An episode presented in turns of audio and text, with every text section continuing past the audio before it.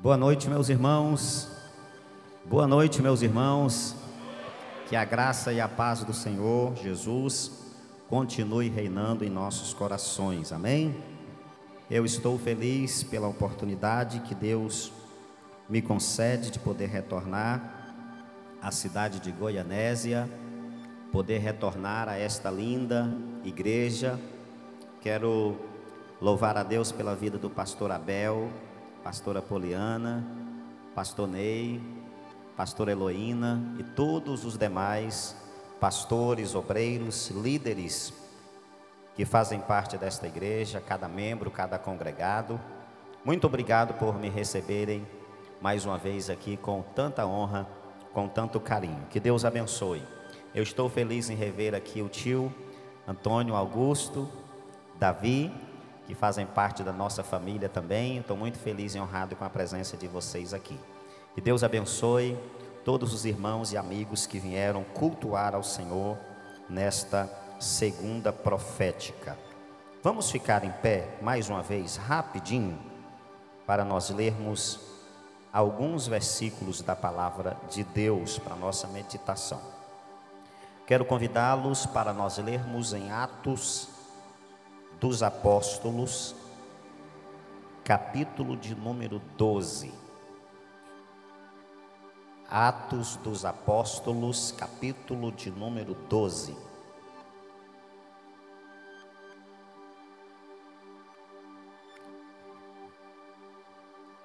Atos, também conhecido como Atos do Espírito Santo, capítulo de número 12.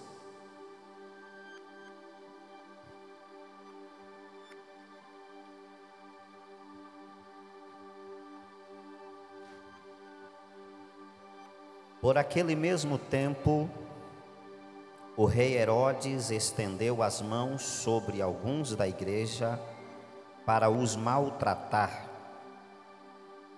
E matou a espada Tiago, irmão de João. E, vendo que isso agradara aos judeus, continuou, mandando prender também a Pedro. E eram os dias dos asmos. E, havendo-o prendido, o encerrou na prisão, entregando-o a quatro quaternos de soldados, para que o guardassem, querendo apresentá-lo ao povo depois da Páscoa. Pedro, pois, era guardado na prisão, mas a igreja fazia contínua oração por ele a Deus. Eu quero repetir mais uma vez o versículo 5. Pedro, pois, era guardado na prisão, mas a igreja fazia contínua oração por ele a Deus. Somente até aqui. Dentro de, pode assentar. Dentro desses minutos, eu gostaria de falar sobre um assunto que, no meu entendimento, como pastor de igreja, é um assunto que está em extinção, principalmente dentro das igrejas pentecostais. Eu gostaria de falar um pouco sobre a oração sobre a oração. A oração, ela é uma das armas mais poderosas que a igreja possui. A igreja possui inúmeras armas, como por exemplo a arma chamada fé, como por exemplo a arma chamada o nome de Jesus, como por exemplo a arma chamada o sangue de Jesus como por exemplo a arma chamada Palavra de Deus. E uma dessas muitas armas poderosas que a igreja tem é a oração. Só para os irmãos terem uma noção, a oração no contexto de diálogo é a porta que me leva a ter comunhão com alguém. A oração ela é um diálogo entre o pequeno e o grande. A oração ela é um diálogo entre aquele que pede e aquele que doa. A oração ela é um diálogo entre aquele que é pecador e aquele que é santo. Por isso a oração ela torna-se um diálogo e na maioria das vezes nós erramos quando nós oramos porque principalmente o lado feminino, quando nós oramos, nós queremos falar, somente a gente quer falar, e a gente não deixa Deus falar. Se é um diálogo, nós precisamos falar, mas nós precisamos também dar um tempo para que Deus fale conosco. Às vezes nós quebramos esse princípio na oração, porque somente a gente quer falar. Todas as vezes que eu vou falar sobre este assunto, para facilitar o entendimento das pessoas, eu cito um exemplo particular meu, eu gosto de contar exemplos particulares meus, experiências que eu vivi com Deus. Eu me lembro de uma época que eu estava passando por uma prova financeira muito grande. Eu tinha chegado do estado do Maranhão de um congresso e eu conversei com a minha esposa pela manhã e eu falei para ela: hoje à noite eu vou para a igreja e eu vou fazer uma vigília de oração sozinho. E ela pensou assim, coçou a cabeça e perguntou para mim: por que, que você não chama mais alguns irmãos? Eu falei: não, porque esse momento é um momento particular meu. Eu vou fazer uma vigília de oração sozinho, porque amanhã eu preciso que Deus faça um milagre na minha vida financeira. Passei a manhã, passei a tarde, quando foi à noite, eu fui para a igreja, bem próximo lá da minha casa. Eu cheguei na igreja, era quase meia-noite, e eu me lembro que eu entrei para dentro da igreja com a Bíblia, alguns livros, e eu orava, eu cantava, eu lia a Bíblia, e quando já era já quase três horas da manhã, eu me lembrei que a oração é um diálogo, e se é diálogo, não é só eu que tenho que falar, Deus também tem que falar. Eu me lembrei desse detalhe, eu me lembro que eu deitei no chão do altar da igreja e comecei a olhar para o forno e eu falei: Senhor, até aqui fui eu que falei no diálogo. Agora eu estou abrindo espaço para o Senhor falar comigo, já que é uma oração. Aí Deus disse assim para mim: Meu servo, eu te ouvi eu ouvi a tua oração, porém eu não vou te responder. Aí eu falei assim: Mas como assim? O Senhor ouviu a minha oração e o Senhor não vai me responder? Deus disse assim para mim: Eu não vou responder para você positivamente como você pede, como você quer, porque tu feriu o coração da minha serva. Pastor, isso eu não tenho vergonha de falar isso? Não, tenho não. Eu falei, eu feri o coração da serva do Senhor? Deus se referindo à minha esposa. Quase que eu falo, pastora Poliana, para Deus, isso eu acho que o senhor se enganou, que eu não feri o coração dela, não. Quase que eu falo isso para Deus. Mas como eu sei que Deus não se engana, aí eu fui coçar a cabeça e tentar lembrar onde foi que eu feri o coração da minha esposa. Aí eu me lembrei que em um certo momento do dia, eu tinha descido na Cidade Baixa para pagar alguns boletos e eu senti falta de um boleto que era para mim efetuar o pagamento e não estava ali. E eu voltei em casa para buscar esse boleto.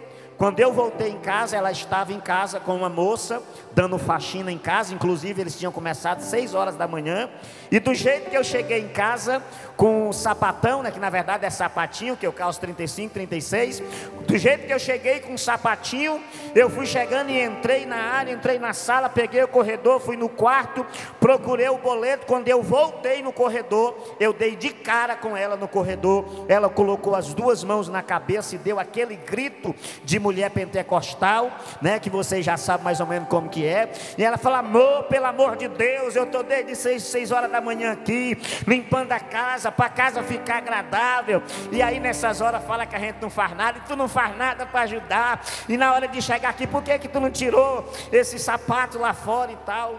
E aí, na hora, na hora de eu dar a resposta para ela, a resposta que eu dei não foi uma resposta que alegrou o coração dela, foi uma resposta que entristeceu o coração dela, e automaticamente, quando eu entristeci o coração dela, eu entristeci também o coração do Deus que responde oração. Aleluia. Deus disse para mim: Eu te ouvi, eu até gostei do seu sacrifício, mas eu não vou te responder. Por que, que eu estou te explicando esse detalhe aqui? Porque aqui eu sei que tem gente que ora, mas ora tanto que já passou a questionar Deus, por que, que eu estou orando, orando, orando, orando, e eu não estou tendo resposta.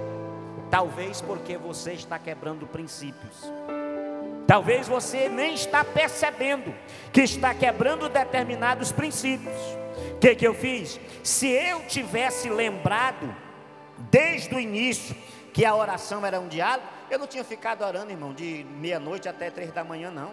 Eu tinha orado ali uns dez minutinhos e falava, fala aí, Jesus, a tua parte. Ele já tinha falado que não ia responder, eu era embora. Entendeu? Mas como eu esqueci do princípio que oração é um diálogo, se é diálogo, não é só você que tem que falar. E aí Deus fica agoniado. Que hora que tu vai calar a boca mesmo para me poder falar alguma coisinha para tu? Então eu estou falando sobre uma das armas mais poderosas que a igreja tem, que é a arma chamada oração.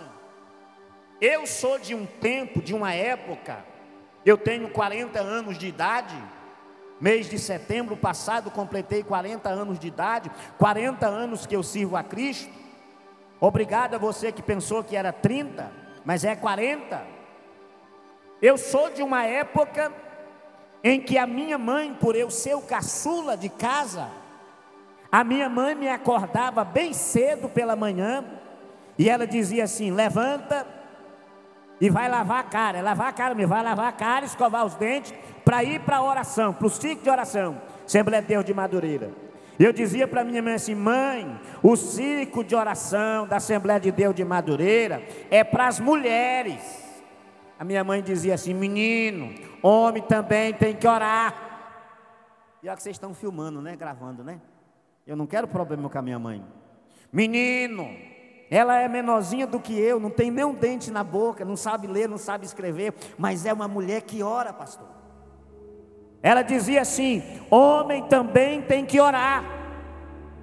Aí eu falava: não, mãe, mas o ciclo de oração é de mulheres. Ela dizia: ou vai ou apanha. Eu dizia: já estou é pronto, bora. Chegava lá na oração, oito horas da manhã em ponto, e a gente orava das oito às nove. Terminava a oração, fazia um círculo, davam as mãos, apresentavam os pedidos e a gente voltava para casa. Nessa época nós morávamos em uma ladeira, uma casa humilde que quando chovia molhava tudo dentro de casa. Meu pai nessa época era um homem alcoólatra, dava muito trabalho para minha mãe, para a família, era uma vida de, de, de muita tristeza, de muita pobreza, de muita miséria. E eu me lembro que chegávamos em casa, eu começava a procurar alguma coisa para brincar, daqui a pouco a minha mãe me chamava de volta. Ezequiel, vem aqui. E eu entrava dentro de casa e ela perguntava para mim: Você quer almoçar hoje? E eu falava: É lógico que eu quero, mamãe. Ela dizia assim: Então vem cá. Aí eu pensava: Já vai servir o almoço agora? Era não. Ela pegava na minha mão, me levava para dentro do quarto.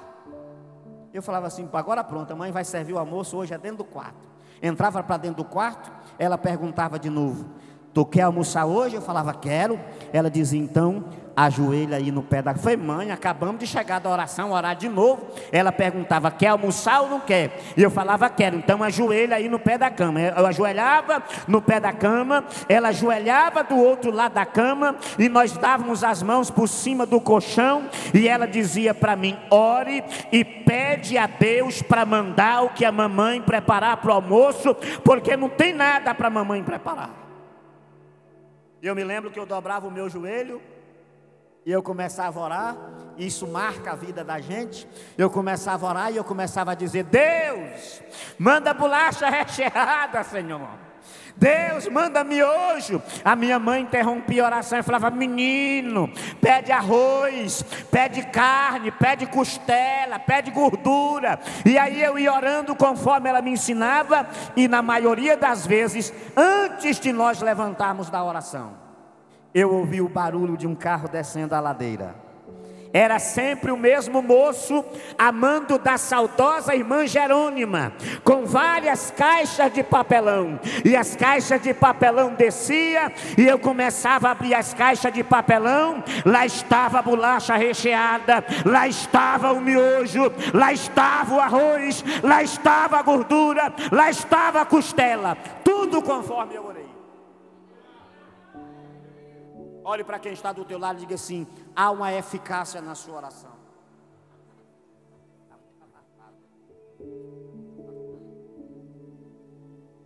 Há uma eficácia na sua oração. Então eu estou falando de algo, irmão, que eu vivo. Tem algumas pessoas aqui que me conhecem mais intimamente e sabem que eu gosto de levar uma vida de oração. Porque uma coisa é eu falar de oração na teoria, e outra coisa é eu conhecer de oração na prática.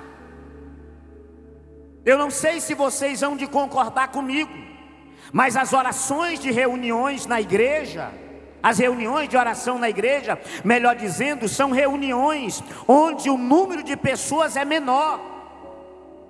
Por quê? Porque orar não é fácil. Na reunião de louvor vem muita gente. Na reunião até da palavra profética, se a palavra for uma palavra para massagear o ego, aí dá mais gente ainda. Na reunião onde vai ter comida no 0800, é mais gente ainda. Agora, se falar assim, tem oração, pouquíssimas pessoas vêm. Porque orar é guerra, pastor Abel. Orar é guerra. É o único momento na Bíblia que o escritor orienta, que a Bíblia orienta, a gente pegar o capacete para colocar o capacete no momento da oração. Pegar o escudo no momento da oração. Por quê? Porque orar é guerra. Orar é tão complicado que se você tiver com dificuldade para dormir, nem precisa comprar medicamento, basta inventar de orar. Não, eu, tô, eu não estou conseguindo dormir. Inventa de orar para tu ver se tu não dorme. É só começar a orar. Daqui a pouco tem gente que começa a amaldiçoar Jesus e abençoar o diabo. Que começa a cochilar e começa a dormir. Por quê? Porque o diabo não quer que você ora. Se nós tivéssemos o entendimento do poder da oração, nós nunca começaríamos nada na nossa vida sem antes orar. Eu sou de uma época que para dormir tinha que orar, acordava tinha que orar de novo. Para comer tinha que orar. Depois que comia tinha que orar de novo. Para viajar tinha que orar. Quando chegava no destino tinha que orar de novo porque chegou. Para namorar, ei, irmão, era muito tempo orando. Para casar então, mais tempo ainda. Hoje começa, namora, fica noivo, casa, tem filhos. Aí quando a taboca começa a rachar e lembra que tem que orar. A gente tem que começar com oração. Pastor, por que, que o senhor está falando isso aqui? Porque tem tudo a ver com uma palavra que Deus colocou no meu coração. Esta igreja que o tempo não vai permitir eu falar aqui tudo, essa igreja aqui, a igreja primitiva, ela estava enfrentando um momento igual, idêntico, o momento que a igreja atual está passando agora momento de perseguição, momento de frieza, momento de medo, de ausência nos cultos, divisão, discórdia, fuxico. Esse período era um período de perseguição. Herodes aqui, ele começa a perseguir a igreja. E na sua tentativa, perseguindo a igreja, a Bíblia diz que ele manda prender a Tiago. Quem era Tiago, pastor? Tiago era um dos líderes da igreja. Ele não era apenas um membro, um obreiro. Tiago fazia parte da cúpula de liderança da igreja. Era alguém que estava em destaque. a Bíblia diz que ele manda prender a Tiago e mata Tiago ao fio da espada. Quando ele assim o faz, a Bíblia diz que os judeus, alguns, começam a aplaudir a atitude dele. E ele, na intenção de fazer média política, na intenção de fazer alianças políticas, o que que ele pensa?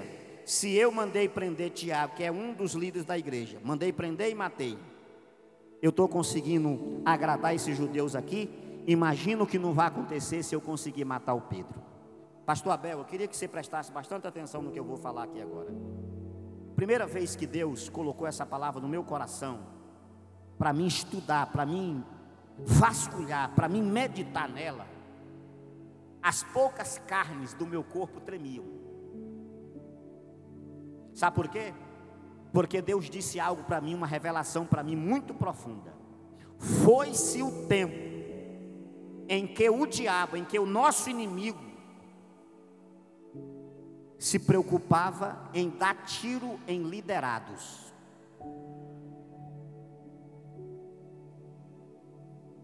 Satanás ele é inteligente, todos nós aqui sabemos disso. E na sua inteligência ele percebeu que quando ele dá um tiro em um liderado, ele mata apenas um liderado. Por que, que ele está deixando de dar tiro em liderado? E agora está começando a atirar nos líderes. Porque ele entendeu que se ele der um tiro no liderado, ele vai matar apenas o liderado. Mas se ele der um tiro no líder, com um tiro só, ele mata o líder e vários liderados.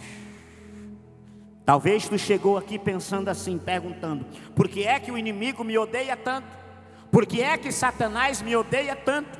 Por que é que ele quer me matar? É porque em você há um espírito de liderança. Deus não chamou você para você ser crente de banco, como os assembleianos gostavam de dizer: crente de banco é prego, é parafuso. Deus chamou você para você ser cabeça.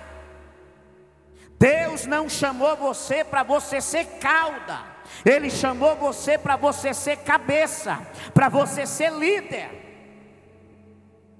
O problema nosso é que a gente só quer ser líder dentro da igreja.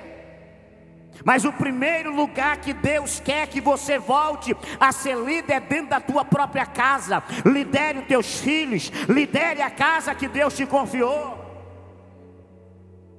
Deus quer que você seja líder na rua onde você mora. Eu me lembro que quando Deus me deu a casa que hoje nós moramos, a rua era uma rua velha toda esburacada. Pessoal aqui lembra da época, a rua toda esburacada. Eu me lembro que eu tirei uma foto do carro, assim ó, caindo dentro, aleluia, de um buraco que atravessava a rua de um lado para o outro. Tirei várias fotos e mandei para a prefeita para criticar ela e dizer para ela que ali não tinha condição de ficar daquela forma. E eu me lembro, pastor Abel, que eu levantava meia-noite e eu saía na rua porque só não tinha asfalto de uma esquina na outra. E eu saía de uma esquina na outra à meia-noite com as mãos levantadas e orando e dizendo assim: mudou mandou para cá um profeta, e o profeta não quer morar na poeira, o profeta não quer morar no buraco, e eu estou profetizando asfalto aqui. Um dia o vizinho de frente acordou para ir para o trabalho. E ele falou assim, pastor, eu vi o senhor estar tá um monte de noite aqui com as mãos levantadas, o que, que é mesmo? Eu falei assim, não, eu estou orando aqui, porque não vai demorar muitos dias, vai vir asfalto para cá. Ô, oh, pastor, o senhor acredita nisso? Eu falei, acredito. Não, pastor, já mediram aqui, tem todo prefeito que vem, fala que vai asfaltar e não asfalta. Eu falei para ele assim, pois agora vai asfaltar. Por que, que vai asfaltar? Porque eu sou líder, mudou para cá um líder. O senhor é líder de que partido? senhor é líder de que partido? Eu falei, não, sou um líder espiritual. Porque lá em Miracema tem uma galera lá que diz que eu sou um homem de negócios. Que eu sempre gostei de andar bem arrumado, com bom perfume, né? E, e não sai dos bancos. Mas eles não sabem que eu não saio dos bancos é orando nos caixas eletrônicos para Deus tocar no coração das pessoas para mandar uma oferta para mim. Aí eles falam que eu sou um homem de negócio. Aí eu vou na vibe profética e falo, eu sou um homem mesmo. Um homem de negócios espirituais. Olha para quem está do teu lado e fala assim: há um espírito de liderança em você. Diga para alguém: Deus chamou você para você ser líder. Herodes pensou: se eu matei Tiago, eu já consegui receber esse tanto de aplauso. Imagina o que não vai acontecer se eu matar o Pedro, que é o pastor presidente. Prende o Pedro também. Prenderam Pedro, levaram Pedro para a prisão. E a Bíblia diz que ficou determinado quatro quaternos de soldados para fazer ali a segurança para não deixar Pedro fugir. Vários historiadores chegam a dizer que além dos quatro quaternos de soldado, além dos 16 soldados, foi designado mais dois soldados para ficar na porta do lado de fora da cela, um de um lado ou do outro.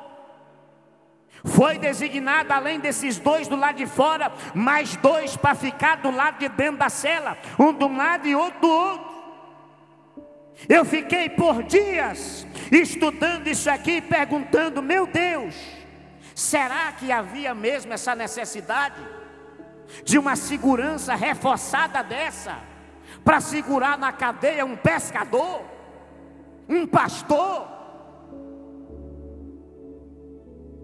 Sabe o que, é que o Espírito Santo disse para mim? Que todo esse aparato aqui, toda essa estratégia militar que Herodes usou aqui, era para passar uma mensagem para a igreja do pastor Pedro. Qual era a mensagem, pastor Eloína? A mensagem era essa: que fique claro que nada que vocês façam vai ser capaz de fazer o pastor de vocês escapar da sentença de morte. Herodes queria dizer o seguinte: vocês podem chamar o advogado que vocês quiserem chamar, vocês podem constituir quem vocês quiserem constituir para defender Pedro, vocês podem até tentar arquitetar uma fuga, mas não há nenhuma possibilidade. Tem 16 soldados, aleluia, do lado de fora aleluia, tem mais dois na porta do lado de fora, e se conseguirem entrar, vai ter mais dois do lado de dentro da cela. Vocês sabem perfeitamente bem que nos dias de hoje, jamais o Ministério Público, os direitos humanos, a OAB, ia permitir um agente da lei ficar dentro da cela, junto com o infrator. Mas com Pedro foi assim. Herodes queria dizer para a igreja: não há nada que vocês possam fazer que possa fazer com que Pedro escape, aleluia, da sentença que eu determinei. Ele deixou bem claro. Vocês lembram que eu prendi a Tiago e matei Tiago? Lembramos sim, pois é. Eu vou fazer a mesma coisa que eu fiz com Tiago, eu vou fazer com Pedro. Mas aí lá vem o doutor Lucas dizendo o seguinte: Pedro, pois, era guardado na prisão, mas a igreja fazia contínua oração por ele a Deus. Eu vou dizer de novo até tu pegar. Pedro, pois, era guardado na prisão, mas a igreja fazia contínua oração por ele a Deus. Vou explicar para você da glória. O diabo sentenciou o teu casamento à ruína mas a igreja está fazendo contínua oração. Satanás disse que essa igreja não vai para frente, aleluia. Satanás disse que iria fechar as portas para esta igreja, mas a igreja está fazendo contínua oração. Satanás disse que a promessa que Deus te fez não vai cumprir, mas a igreja está fazendo contínua oração. Pastor, o que é contínua oração? Contínua oração é orar de manhã, é orar à tarde, é orar à noite. Contínua oração é orar na igreja, é orar em casa, é orar no trabalho, é orar ao volante, obviamente de olhos abertos. Contínua oração é orar segunda, é orar terça, é orar quarta, é orar quinta, é orar sexta, é orar sábado, é orar domingo, é orar segunda. Contínua oração é orar sempre contínua oração por ele a Deus. Pedro estava sentenciado à morte. Terminaria a festa dos pães asmos. Ah, os sete dias da festa da Páscoa. Logo posteriormente, ele seria apresentado na via pública e seria morto. Era uma sentença irrevogável. Herodes não ia voltar atrás. Pedro sabia que ia morrer. Pedro sabia que ele iria encontrar em poucos dias com seu irmão Tiago. Só que a Bíblia diz que a igreja fazia contínua oração por Pedro. Eu imagino aquelas irmãs e aqueles irmãos orando, e eu imagino que a oração deles era mais ou menos assim: Deus, não deixe Herodes matar o nosso pastor. Deus, livra o nosso pastor da morte. Deus, não permita matarem o nosso pastor. Presta atenção no que eu estou falando para tu entender lá no final da mensagem. Eu penso que essa era a oração da igreja. Mas a Bíblia diz, tio Antônio, que enquanto a igreja estava orando por Pedro, sabe o que, que Pedro estava fazendo, tio? Dormindo. Está no texto. A Bíblia diz que enquanto a igreja estava orando por Pedro, Pedro estava dormindo. E eu já vi um monte de pregador descer a borracha no Pedro chamando Pedro de folgado, ô pastor folgado, enquanto a igreja está lá orando por ele, pagando o preço por ele, o pastor está dormindo. Eu vim aqui para defender o pastor Pedro hoje. Você sabe por que, que Pedro estava dormindo enquanto a igreja estava orando? Porque antes dele dormir, ele também orou.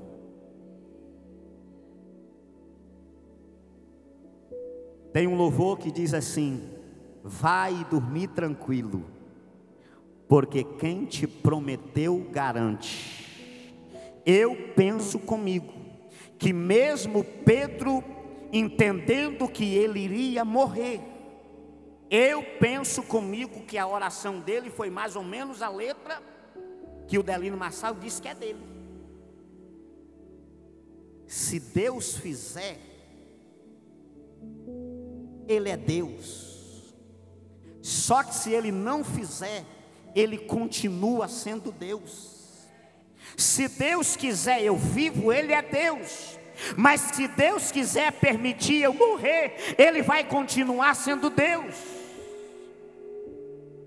Pedro orou entregando a vida dele na mão de Deus, e depois que ele orou, o que é que ele fez? Ele foi dormir. Deus está falando para alguém aqui esta noite. Se você já orou, vá dormir tranquilo. Ei, Deus está falando para alguém aqui esta noite. Se você já orou, vá dormir tranquilo. Sabe por quê? O teu Deus não dorme, o teu Deus não dormita, o teu Deus não se cansa, o teu Deus não se fatiga enquanto você está dormindo.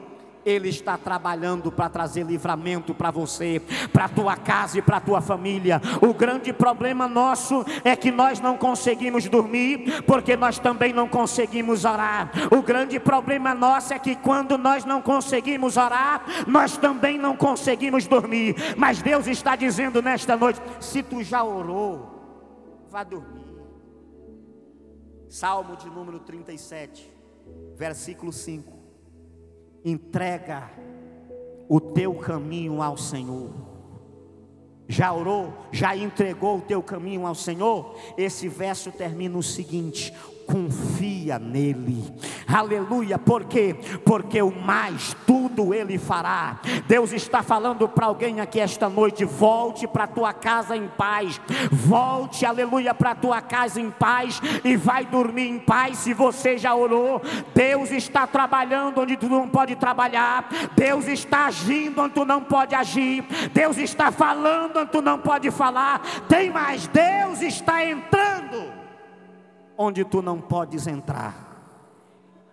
Pedro está dormindo, a igreja está orando. Não deixa eu passar do horário, Neizinho. Pedro está dormindo, a igreja está orando. Pedro está dormindo, a igreja está orando.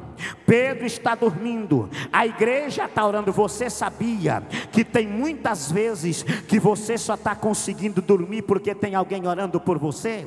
Você sabia que muitas vezes a tua empresa só está rompendo porque tem alguém orando por você? Você sabia que o teu casamento ainda está de pé porque a igreja está orando por você? Você sabia que a cura de Deus alcançou você, a tua casa e a tua família porque a igreja está orando por você? Pedro está dormindo e a igreja está orando. Aí a Bíblia diz: Eu gostaria que você abrisse as duas mãos na posição de receber. A Bíblia diz que naquela mesma noite, que noite, pastor? Naquela mesma noite, que noite? Na noite que antecedia o dia da sua morte naquela mesma noite, quem é que vem de lá para cá? O anjo do Senhor. Presta atenção no que eu vou dizer para você, eu estou todo arrepiado aqui. Presta atenção no que eu vou dizer para você. Se você está levando uma vida de oração, se você está levando uma vida de oração, se você já pegou o teu propósito, se você já pegou todas as tuas queixas, se você já pegou todos os teus medos, se você já pegou todos os teus temores, vá dormir tranquilo, sabe por quê? Porque Deus está enviando o seu anjo para trazer resposta para você, e, e digo ainda mais: o anjo do Senhor ele vai antecipar ao dia da nossa vergonha, ele vai antecipar trazendo a honra, aleluia, no dia da morte ele vai antecipar antecipar trazendo a vida. No dia da enfermidade, Ele vai antecipar trazendo a cura. No dia da queda, Ele vai antecipar te levantando, te colocando de pé. No dia da fraqueza, Ele vai se antecipar e vai chegar com a força, vai chegar com vigor. E você vai caminhar e vai chegar onde você precisa chegar. Me ajude a ser profeta esta noite. Diga comigo para alguém que está do teu lado assim, naquela mesma noite. Diga para quem está do teu lado, diga assim: não vai ser amanhã. Aleluia. Diga assim: vai ser nesta mesma noite. Diga: não vai ser semana que vem. Vai ser nesta mesma noite. Não vai ser terça-feira. Vai ser nesta mesma noite. Nesta mesma noite. Nesta mesma noite.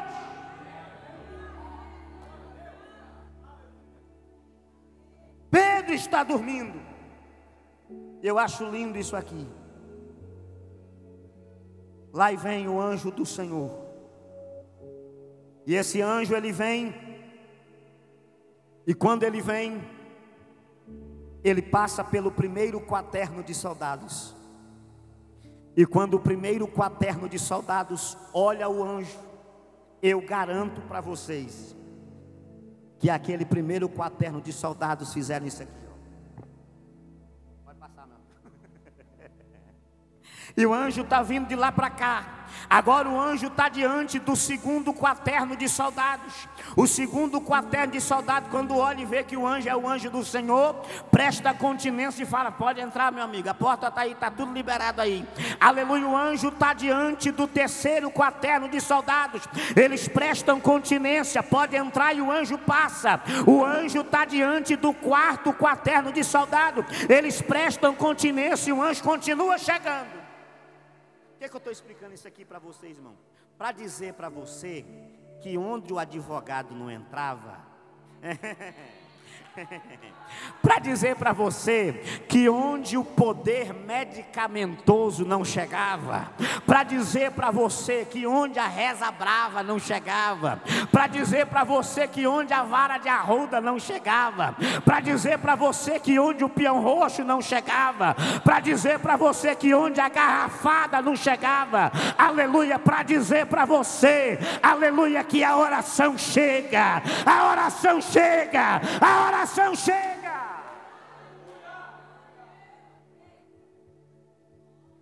Ele passa pelo quarto quaterno de soldados. O anjo agora está diante dos dois soldados que estão na porta do lado de fora. Eles prestam continência. E o anjo entra. O anjo agora está diante dos dois soldados que estão dentro da cela. Eles prestam continência e se afasta de Pedro. Presta atenção no que eu vou falar agora, que eu já estou caminhando para encerrar. Presta atenção nessa revelação aqui. Pedro está deitado, dormindo entre os dois soldados que faziam ali a sua segurança. O anjo entra, e o texto diz que o anjo entra, pastor Ney, e toca Pedro ao lado. Eu penso particularmente que ele tocou Pedro aqui na ponta da sua costela. Texto diz assim, ó: O anjo entra, toca Pedro ao lado e o desperta, ou seja, toca ele a ponto dele acordar. Escuta o que eu vou dizer para você. Não misture as coisas. A oração da igreja, não vou nem falar a oração do Pedro, que eu acho que o Pedro estava orando, já era para, Senhor, me recebe aí nos teus braços eternos, me recebe aí no lugar de paz. Mas a oração da igreja foi respondida a ponto de trazer o anjo e fazer o anjo entrar dentro da cela, fazer o anjo tocar em Pedro e fazer o anjo despertar Pedro. Mas sabe o que, que o anjo faz, pastor Loína? Quando ele toca Pedro e Pedro acorda, parece que eu estou pregando, parece que eu estou vendo. Parece que eu vejo o anjo se afastar e dizer para Pedro assim: Eu já entrei, eu já te toquei, eu já te acordei. Agora tem uma coisa, meu filho, agora é a tua parte. Se levante. Ah, pastor, eu aprendi que a oração é poderosa e eu estou solteiro, tem não sei quanto tempo que ninguém olha para mim, então eu vou orar agora para ela gostar de mim, eu vou orar agora para ele gostar de mim, e eu tenho certeza, pastor, que vai dar tudo certo. Ei, você pode orar para ela gostar de você, para ele gostar de você, mas quem tem que pegar o número do WhatsApp dela é tu. Quem tem que pegar o número do WhatsApp dele é você. Deus não é culpido de ninguém.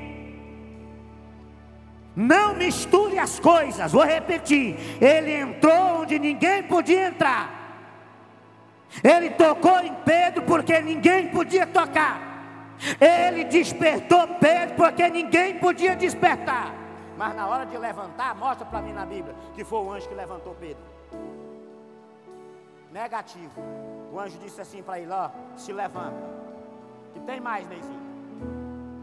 Se levanta depressa. Abra a mão na posição de receber. Deus tem pressa de fazer certas coisas em nossas vidas. Deus, vou, dizer de novo: Deus tem pressa em fazer coisas em nossas vidas e nós estamos dormindo de botina. Deus tem pressa. Ele olhou para Pedro e disse: Levanta-te depressa. Olha para cá que eu quero te explicar algo. Fica de pé toda a igreja, fica. Fica de pé toda a igreja. Já estou caminhando para terminar. Deixa eu explicar algo aqui para você esta noite. Olha para cá. Deus gosta tanto, pastora Poliana. Deus gosta tanto dessa expressão levanta-te, que ela aparece na Bíblia mais de 250 vezes. Vou dizer de novo, Deus gosta tanto desta expressão levanta-te, que ela aparece na Bíblia mais de 250 vezes. O que que é levanta-te? Levanta-te é, te coloque na brecha. O que que é levanta-te? Levanta-te é aleluia, tome uma atitude. O que é que é levanta-te? Levanta-te é arregace as mangas, mete a cara. O que é que é levanta-te? Vai lá e assina o contrato. O que é que é levanta-te? Acredita na promessa que eu te fiz. O que é que é levanta-te? Tome uma posição. Olha para quem está do teu lado e diga assim: Eu lamento te dizer. Diga mais alto: Eu lamento te dizer. Mas Deus não vai te levantar hoje. Diga assim para ele, mas para você não ficar muito triste, por causa da oração da igreja, Deus veio, Ele vai te tocar, e tem mais, vai te despertar. Mas que fique bem claro, Ele não vai levantar você.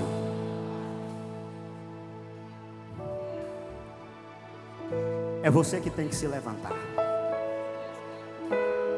É você que tem que se levantar.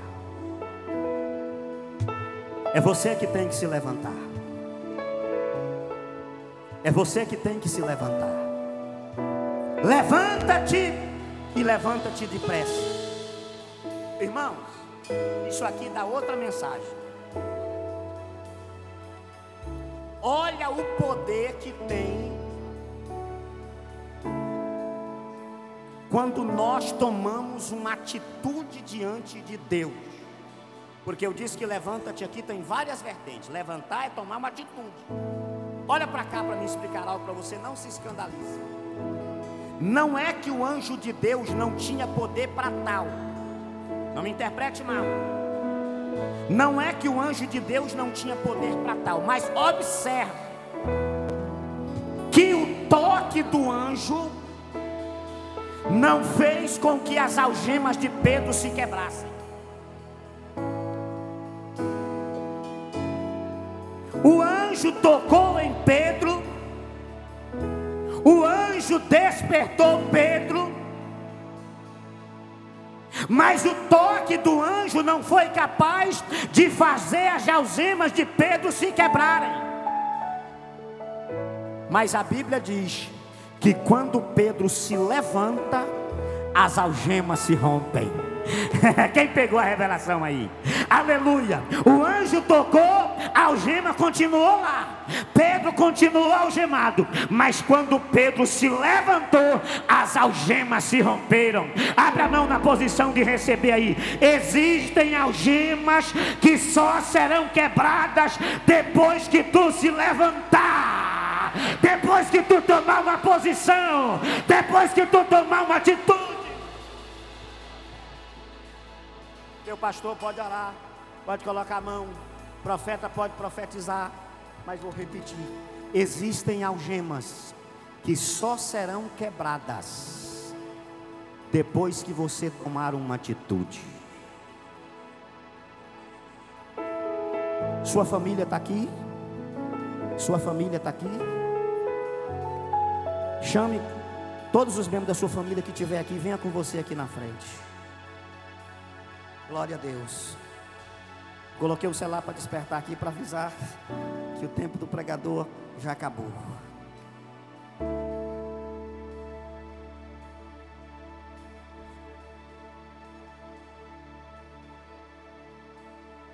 Eu gostaria que você levantasse as suas duas mãos agora na direção da sua casa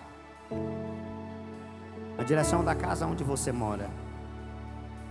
Você vai fazer um minuto de oração agora pela tua casa e pela tua família. Você vai levantar as suas duas mãos na direção da sua casa onde você mora e você vai fazer agora uma oração intercessória pela sua casa e pela sua família. Oh bendito seja o nome do Senhor. Já vou devolver o microfone ao pastor Ney. Eu coloquei o celular para despertar aqui, para me lembrar do horário pré-determinado. Eu tenho aqui cinco minutos.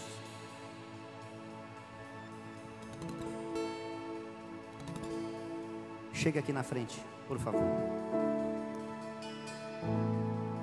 Glória a Deus.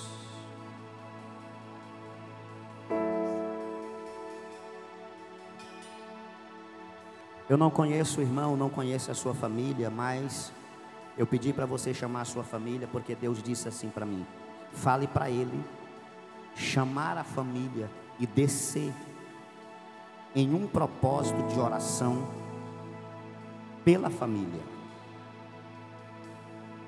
Eu estou vendo o Senhor, ao seu lado eu estou vendo uma pessoa, uma mulher, eu estou vendo ela mas eu estou vendo outra pequenininha. E eu estou vendo mais um. E Deus está dizendo assim: o Lorenzo, Tecalamante Orrécia, Terimicou Manarabassuri Micandaraia, é amado, foi desejado, foi profetizado, mas também é odiado pelo reino das trevas. E Deus está dizendo assim: desçam em oração, porque eu vou travar uma ação maléfica contra a tua casa e contra a tua família. Eu vejo essa mulher com um jaleco, Ramanto que abraçubia conversando ai Jorécia, com alguém, orientando alguém, explicando e recebendo uma notícia muito ruim. E eu vi ela saindo daquele lugar desesperado, mas Deus está dizendo assim: quando a igreja ora, eu desço com livramento. Alabaia Quando a igreja ora, eu desço com livramento. Deus está dizendo, aleluia, na minha boca esta noite, a oração vai anular todas as sentenças do diabo contra a tua casa e contra a tua família. E se é verdade o que eu estou dizendo aqui, algo de Deus vai te envolver agora. Algo de Deus vai te envolver agora. Que há mais de um ano tu não sentia, que há mais de um ano tu não recebia. Pega agora, recebe agora o que Deus te entrega. Essa labacoma na labação da Quem acredita? Acredita que Deus está na casa? Quem acredita que Deus está na casa? Quem acredita que Deus está na casa? Levante a mão para adorar. Vai envolver, vai envolver, vai envolver, vai envolver, envolver, envolver, envolver, envolver. Vem sobre as montanhas, vem vencer meu coração. Oh, o nome daquele que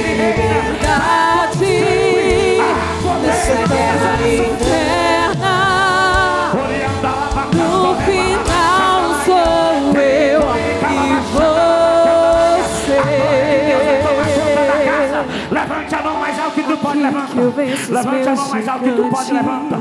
Levanta a mão mais alto que tu pode levantar. Recebe o que eu estou recebendo aqui neste altar. Recebe o que eu estou recebendo aqui neste altar. Recebe o que eu estou recebendo aqui neste altar. Recebe o que eu estou recebendo aqui neste altar. Recebe o que eu estou recebendo. Os meus gigantes. Minhas mãos estão preparadas para a batalha. E eu entendo oh, que já venci essa oh, guerra. seja o nome do Senhor. Permaneça com as suas mãos levantadas. Porque Deus está me dizendo que está tocando em três pessoas agora. Aí na nave da igreja. Deus está tocando em duas mulheres e em um homem agora. Deus está tocando em duas mulheres e em um homem agora. E Deus está tocando, sabe para quê? Aleluia, para anular sentenças de morte para anular sentenças de vergonha, para anular sentenças de morte, para anular sentenças de vergonha, para anular sentenças de destruição. Levante a mão agora e Minhas mãos são preparadas para batalha e eu entendo que já venci essa guerra. Levante a mão agora e comece a clamar. Aqui que vence os meus gigantes. E as mãos são preparadas para a batalha. E eu entendo que já venci essa guerra.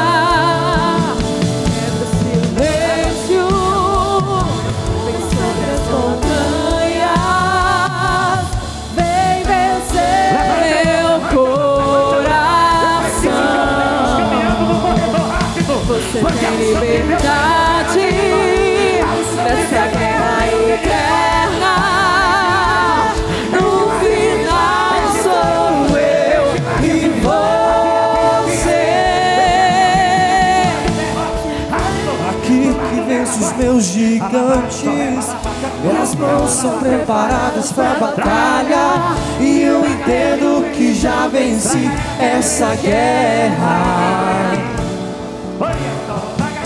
aqui que venço os meus gigantes.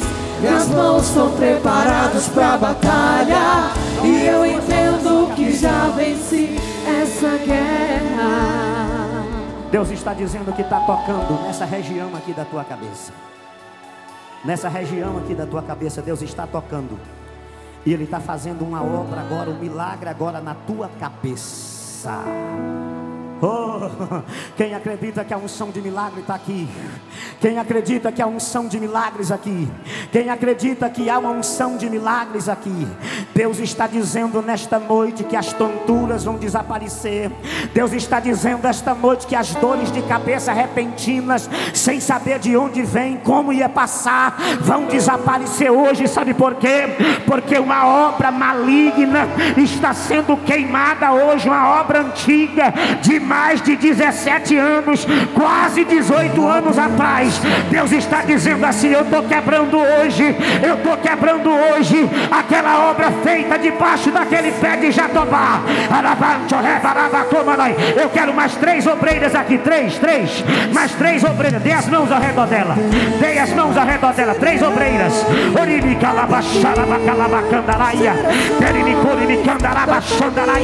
Foi Deus que te trouxe para esta cidade. Foi Deus que te trouxe para este lugar. Foi Deus que te trouxe para esta igreja. Eu vejo o barco assim, ó. Aleluia, o barco assim, ó. Tem hora que tu pensou assim, vai afundar, vai acabar, vai acabar. Mas Deus está dizendo assim: Eu estou contigo no barco. Eu estou contigo no barco. Eu estou contigo no barco. Eu estou. Pega, pega, pega o que Deus entrega. Pega o que Deus entrega. Pega o que Deus entrega. Quem pode adorar o nome de Jesus? Quem pode? Quem filhos e os filhos de teus filhos. Que bênção se derrame. Esse moço de camisa branca.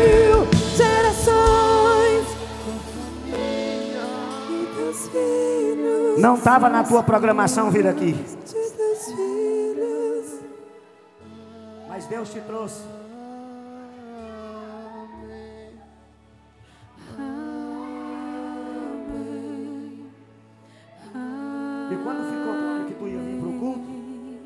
prova com Deus.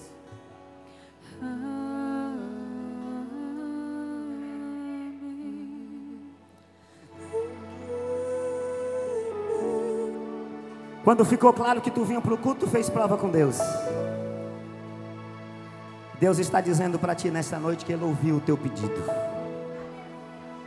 que Ele ouviu o teu grito, que Ele ouviu o teu gemido. E Deus está dizendo assim: ó, eu estou tirando da mão do ímpio para colocar na tua mão. Deus está dizendo assim: Eu já preparei uma cadeira para que tu se assente. Quem é governado hoje vai passar a governar amanhã.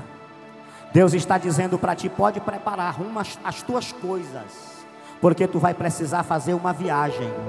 Aleluia. Nessa viagem, tu vai passar por alguns testes. Nestes testes, tu será aprovado aleluia, e uma grande porta se abre, e um grande contrato será assinado, e o nome de Deus será exaltado e glorificado na tua vida. Levanta a tua mão direita lá na direção da nave da igreja, na direção da nave da igreja. Por que, que eu pedi o Senhor para levantar a mão para lá? Porque Deus está me dizendo que tu vai ser um abençoador do reino dele. Tu vai ser um abençoador do reino dele. Quem acredita que a unção de prosperidade vai envolver ele agora? Quem acredita que a unção de prosperidade vai envolver ele agora? Quem acredita que a unção de prosperidade vai fica aqui perto, fica aqui perto dele, a unção de prosperidade que vai envolver ele aqui agora. A unção de prosperidade que vai envolver ele aqui agora. Quem acredita? Quem acredita? Quem acredita? Quem acredita? Quem acredita? Quem acredita? Profetiza no louvor, vai. Pode profetizar o louvor, vai. Pode profetizar o louvor, vai. Coloca a mão sobre a cabeça, pastor Ney também. Abaca. Se derrame até mil gerações, tua família e teus filhos e os filhos de teus filhos. Que a bênção se derrame até mil. Coloque as suas mãos aí no altar. Tu disse assim, Senhor. Parece que o Senhor não está me ouvindo. Tu disse assim, Senhor, parece que o Senhor não está me vendo. Deus está dizendo para ti que Ele sabe como está o teu coração. E Deus está dizendo para ti que Ele sabe a dor que foi causada no teu coração. A solidão dói, machuca, fere. Deus está dizendo assim: Eu estou quebrando essa maldição hoje. Eu abençoei a tua vida todas as áreas. E hoje eu estou abençoando uma área específica. Eu estou abençoando o teu coração. Eu estou abençoando a vida sentimental. Eu estou abençoando a vida amorosa. A inveja está caindo por terra. A palavra maldita está caindo por terra. A oração contrária está caindo por terra. Eu vejo uma senhora que olhou para você e amaldiçoou tua vida. Uma senhora. Deus está mandando eu falar para ti que essa mesma senhora vai voltar e vai dizer assim: Eu estou arrependida do que eu falei. E hoje eu estou liberando uma palavra de bênção sobre a sua vida. Tem duas obreiras para ajoelhar aqui do lado dela, uma da direita ou da esquerda? Tem? Porque o que Deus está fazendo aqui é muito lindo. É muito lindo. Deus está rasgando a história velha da tua vida, viu? E está escrevendo uma história nova hoje. Receba cura para a tua alma. Receba cura para o teu interior. Receba milagre agora. Abre a mão na posição de receber. Junte a outra mão. Junte a outra mão. Aleluia. Tu está cantando. Porque tu é uma adoradora. Mas humanamente falando, tu não tinha motivos para cantar hoje.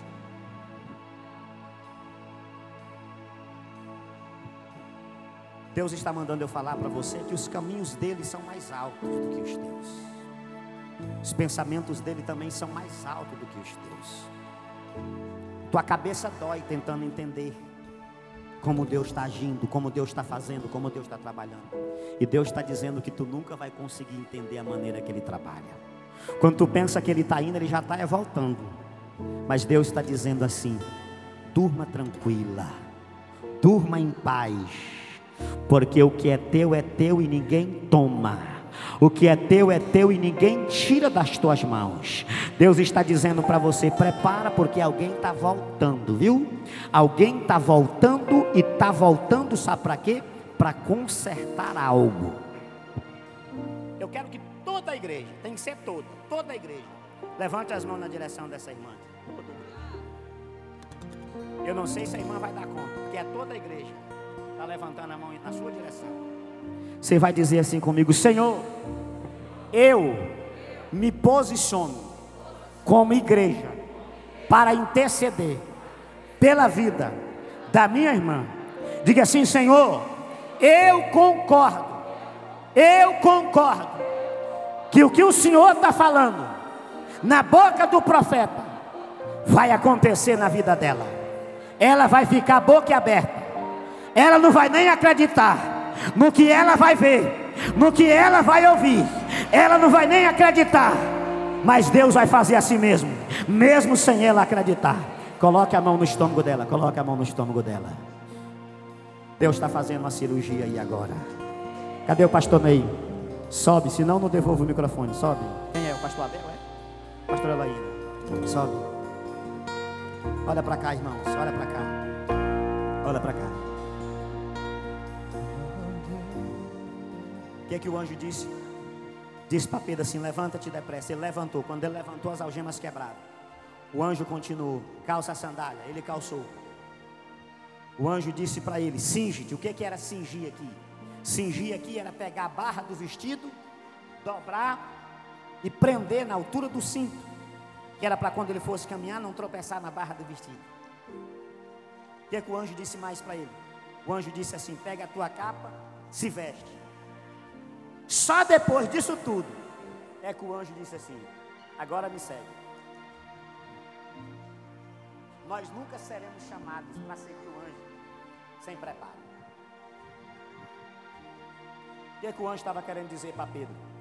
Tira essa cara velha de morte, rapaz. Tu não vai morrer amanhã, não.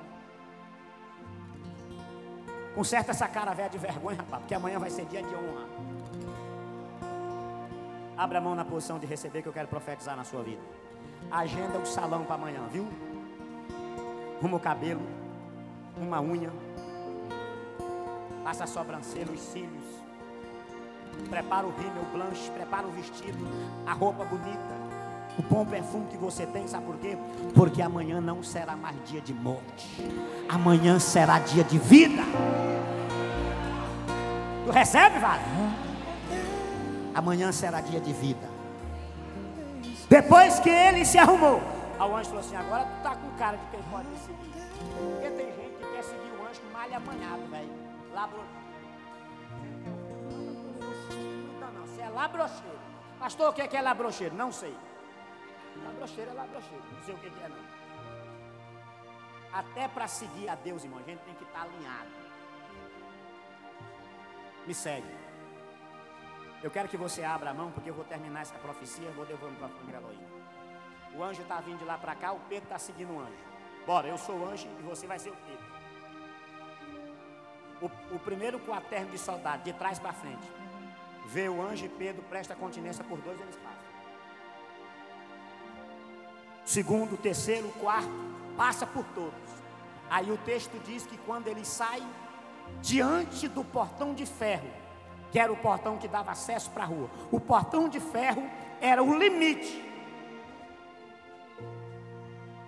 Quando o portão de ferro olha para Pedro, que Pedro está vindo, olha para cá. O portão de ferro faz isso aqui, ó. Coloca o pé na parede. E só de pirraça, o portão de ferro faz o seguinte: só porque é o pastor Pedro que está vindo, eu não vou me abrir. Só que quando o portão de ferro tira o olhar de Pedro e vê quem Pedro está seguindo, aí o portão fala assim: não tem jeito não, vou ter que me abrir mesmo. Olha para cá. Nunca foi por tua causa, foi por causa de quem você segue. Nunca foi por tua causa, foi por causa de quem você segue. Quem aqui já calejou a mão às vezes de bater em determinadas portas?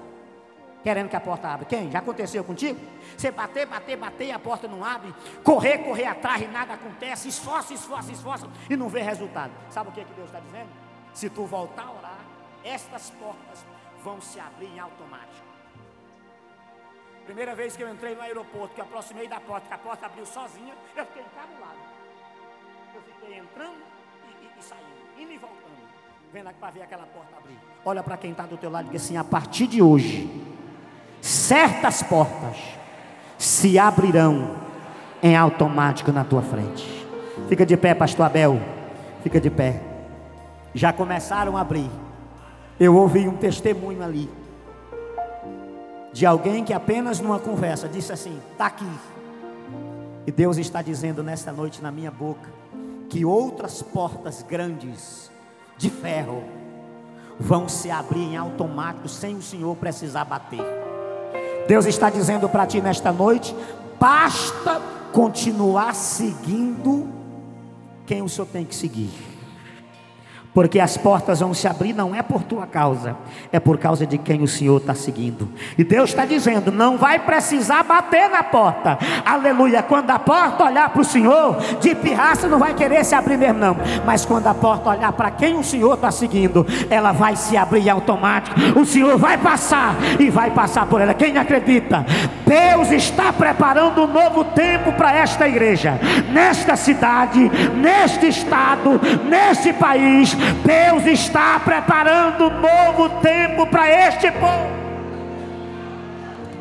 Agora para terminar. Quando Pedro sai na rua, a Bíblia diz que o anjo desaparece. Deixou Pedro na chapada. Por que, que o anjo fez isso aqui? Para testar o coração de Pedro. Tem hora que Deus abençoa a gente tanto, tanto, tanto, tanto. E Deus, por um por alguns minutos ele deixa a gente assim, caminhar assim, meio que sozinho, para ver o que, que a gente vai fazer com tanta bênção que ele deu para a gente. Deus queria saber para onde que Pedro ia depois de livre. Se ele ia para a pizzaria, açaí teria, sanduícheria, o boteco, para a praça. Para onde que Pedro foi? Ele foi para casa onde o povo estava orando por ele. Isso aqui é a gratidão, tio Antônio. Pedro entendeu, eu só escapei porque eu sei que a igreja estava orando por mim. Então eu vou é para a igreja. O que tem de gente aqui nessa Goianésia que já foi abençoado nessa igreja? Depois que as algemas se quebraram, depois que foram livres das prisões, depois que Deus abençoou, depois que o portão de ferro se abriu em automático, desapareceram. Porque não tem gratidão no coração. Mas Pedro voltou para casa onde o povo estava orando por ele. E que eu acho mais engraçado é que a minha vida inteira eu preguei dizendo que Deus não opera onde há incredulidade. E depois eu descobri que ele opera assim. Pedro bate na porta, você já pegou, tu é pregador, né? Tu é pregador, tu é escritor, tu é assim com o Espírito Santo. O cara que sabe da vida do Espírito Santo todinho, sabe até o DNA do Espírito Santo, ele já pegou. Negócio de pregador é assim, a gente está falando, ele já está lá na frente. Deus opera onde há incredulidade. Porque o povo estava lá orando, Pedro bateu na porta. Ródia, uma das jovens que estava orando, escutou. Quem está batendo aí? Pedro falou: abre logo a porta, irmã Ródia. Ela reconheceu a voz de Pedro de tanta alegria, em vez de abrir a porta, fez só voltar para dentro e falou: Ei, irmão, bora parar de orar que o pastor Pedro está livre. Bora parar de orar que o pastor Pedro está livre. Sabe o que, que as irmãs falavam? Está ficando doida, menina? Pedro está livre? Está ficando doido? Não, mano. Ele está bem na porta. Menina, deve ser o anjo dele. Ora, ele não estava orando, não era para Deus livrar Pedro? Como é que agora a notícia chega de que Pedro está livre e eles não estão acreditando? Eles pensou que a menina estava doida. Escuta o que eu vou dizer para você. Deus vai agir e operar até na tua incredulidade. Até você que não está acreditando, vai ter que ver o que Deus vai fazer na sua vida através da tua vida de oração. Abriram a porta e eles puderam entender que verdadeiramente era Pedro. Deixa eu falar algo para você para encerrar agora e devolver o microfone. Ainda que você não acredite, não deixe de orar.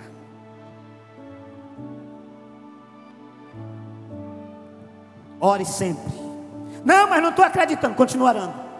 Mas eu não estou vendo uma saída. Continua. Não, mas Lula ganhou. Não tem problema não. Continua. Continue orando.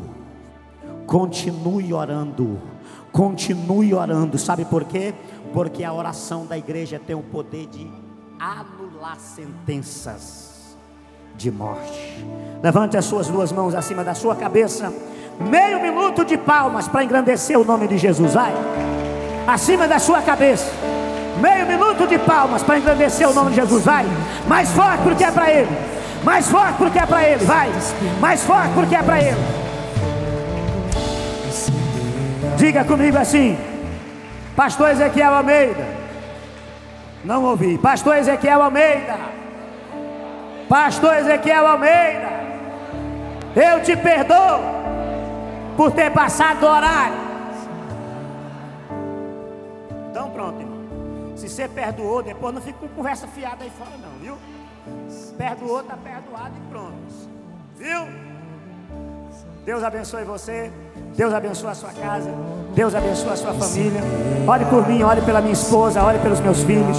Ore pela igreja que eu pastoreio lá em Tocantins. Que Deus abençoe vocês em nome de